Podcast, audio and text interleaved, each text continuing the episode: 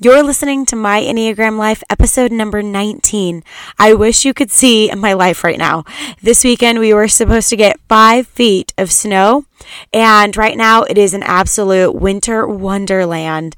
Everything pretty much shut down this weekend, so I am here, stuck at home, talking with you with snow piled up all the way up on my windows. It is kind of crazy and very cozy. So I hope you are listening to this with a little bit more sun than I have.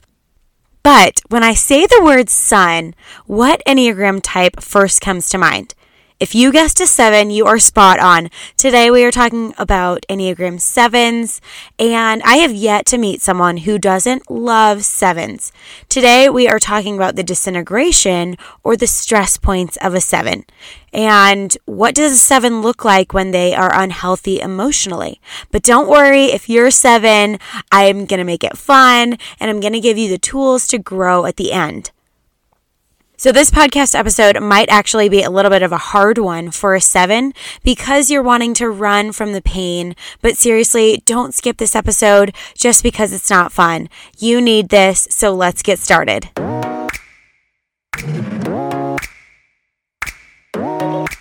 Hey, my name is Stephanie Smith, and I'm just your typical Enneagram 3, obsessed with becoming the best version of myself and teaching you everything I've learned along the way. I'll be your biggest hype girl to find your purpose, joy, and who you are through the Enneagram. Here we will cover how to apply the Enneagram to your life, real life stories of relationships through the Enneagram, and how to be the best you. I know life is super busy, but I truly believe that self development starts with knowing who you are. So thanks for bringing me along for the ride. This is my Enneagram life. So if you're still trying to figure out what Enneagram type you are, um, or you need just a little bit of a reminder on who a seven is, or if you're listening for someone else and you want to be able to pick out who in your life is a seven, here is a little overview. Sevens are very extroverted. They're optimistic, they're versatile, and they are spontaneous. And they're very playful and high spirited. They constantly seek new and exciting experiences. Their biggest fear in life is pretty much FOMO, fear of missing out. And at the same time, they can become distracted and exhausted by staying on the go all the time. At their best, they are very focused on their talents and their worthwhile goals, and they become very appreciative and joyous and satisfied. So, the key motivations of an Enneagram 7 is to maintain their freedom and happiness. They really want to avoid any negative emotions, and they never want to miss out on worthwhile experiences. So they keep themselves excited and occupied, and they want to avoid and discharge pain. So, when moving into the direction of disintegration or stress, a very scattered seven suddenly becomes perfectionistic and critical when they go into one. However, when they move into the direction of integration or growth, the very scattered seven becomes more focused and fascinated by life like healthy fives. So there are nine levels of health for each Enneagram type. The first three are healthy, the second three are just average, and the last three are unhealthy. And obviously, we want to be in the healthy levels of our Enneagram type. And that is why the Enneagram is such a great tool for guiding us in how to do that. So, are you ready? Let's dive in to the health levels. So, at their best, an Enneagram 7 will be very grateful for their experiences in life. They become appreciative for what they have and they become awed by the simple wonders of life. So, kind of like going into the five, they're going to just love to learn things. They're going to be very joyous and have a boundless attitude of goodness in life. At level two, they're highly responsive. They're excitable, they're very enthusiastic about experiences in life, and they are the most extroverted type out of all Enneagram types. They find everything in life to be invigorating. They're very lively and eager and spontaneous, resilient and cheerful. At level three, they can become easily accomplished achievers because they are multi talented, and can easily learn and pick up new skills. They are productive and very practical. As we move into the average levels of health, at level four, an Enneagram 7's restlessness kind of increases. They want more options and choices available to them. They become worldly wise, but less focused on what they need to get done. They're constantly seeking new things and experiences. They become a consumer or a connoisseur. Things like money, variety, and keeping up with the latest trends becomes more important to them. At level five, the Enneagram 7 is kind of unable to discriminate what they actually need, and they can become hyperactive. They're unable to say no to themselves and constantly throwing themselves into activities and doing things and just having more experience in life. At this level, they oftentimes just do and say whatever comes to mind. And out of a fear of being bored, they'll throw themselves into perpetual motion and do as many things as possible. Whatever comes to their mind, they're just going to do it. At level six, they can fall into consumption and all forms of excess. They can become self centered or materialistic or greedy, feeling like they never have enough in life. And at this level, they'll start to become more pushy and demanding and very unsatisfied and jaded. They can also be more addictive or hardened or insensitive. And this is really kind of where you're going to start to see them take on the negative characteristics of a one. As we move into the unhealthy levels, at level seven, the seven is desperate to quell their anxieties since they're in the head triad. Their core emotion is anxiety, but they want to push that aside and do whatever it takes to not feel that pain and anxiety. They'll become very impulsive or offensive and abrasive and feeling like they are depraved in this world.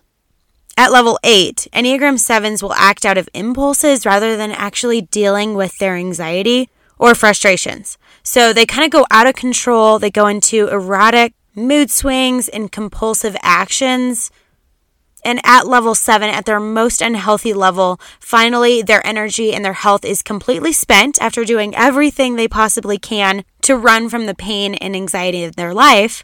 They become claustrophobic or panic stricken. They often find themselves in, in a deep depression or despair and they can become self destructive by overdoses or impulse suicides. And this generally corresponds to bipolar disorder.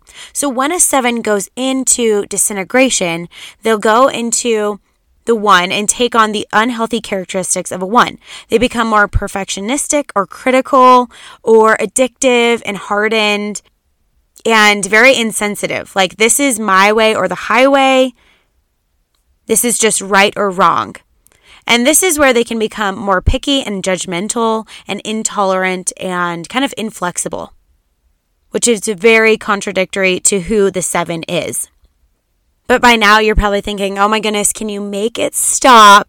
But I want to congratulate you because you made it through and it wasn't as bad as you thought, right? I made it kind of quick. but the other day, I did have someone ask me, you know, you talk a lot about the bad parts or the disintegration of each type, but what about the good stuff? And I was like, wow, way to call me out. But he was right. And I do talk about the disintegration a lot. But do you know why? It's because it actually helps us grow. So oftentimes we're not even aware of the characteristics in our lives that are holding us back. And I've found the Enneagram is one of the only tools that shows us where we can grow. So take it in, you made it through the rough parts, and then use this to grow. And hopefully, I can help you do that. So here's what we're going to do with this information. Okay, so are you ready? First thing, be willing to sit in the uncomfortable. Take that in for a second. Slow it down. Sit in your uncomfortable. Recognize what you're doing in your life that is not beneficial. So for sevens, it's easy to just move on to the next thing. Forget about what you could be working on. Forget about the pain of past experiences. Forget about the negative emotions in your life. But we use the Enneagram as a tool to uncover these things so we can work on them and we can grow. And it's nice because it's already laid out for you So it should be quick and easy to see these characteristics show up in your life. So if you need to re listen to this podcast, I know it's not fun, but it is so necessary for growth. Because of your quick learning ability and being multi talented, you can start something and never finish it. So I challenge you to stick to one thing before moving on to the next thing. The second step that we're going to take is accept where you're at. Okay, so you now you know what to look for in your life when you're disintegrating, but until we accept that we need to change, nothing happens. So for other numbers, I'd say get to work quickly on changing these traits that aren't good. But for a seven who's in constant motion, I'd say one of the biggest ways for you to grow is to actually do nothing. Sit in the uncomfortableness of growth just for a second. Because when we shut off the negative emotions, and we try to only focus on the positive, we are actually dulling the joy and the exciting feelings in our lives too. Because negative emotions are not a bad thing. They're actually a warning signal. And to deny negative emotions is to ignore useful feedback from the world. So, as hard as it is and not fun, try to slow down for just a second. Feel the wide range of emotions that you have and don't just try to push past them. So, one thing that might help is by using the My Enneagram Life 15 day workbook. This workbook is created to help you start healthy habits. And for a seven, you definitely need that, right? It will help you find clarity in your life and it has weekly check ins. So you can slow down just for a second before moving on to the next thing. Actually, check in on yourself. What are you learning? What are you feeling? How can you grow? Kind of a questions. So it's specifically designed for your Enneagram type. It has growth tips and more about the health levels. And if you're not a seven, I have one for you too. So I'll link it in the show notes. And I know this wasn't the funnest thing in the world for a seven to do, but pat yourself on the back for getting through it. I am so proud of the work that you are putting in to grow into the best version of yourself. And I want you to be thinking, who in your life do you want to grow with? Once you've got them in your head, share this with them.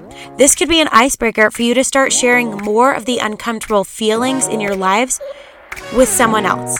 So if you're getting this podcast from a seven, this might be their way of trying to open up to you. So be ready to listen. And thanks for listening to My Enneagram Life. It means the world to me that you are spending your time growing with me. So hop on over to Instagram and say hi at My Enneagram Life, and I'll see you next week. Keep working toward becoming the best version of yourself.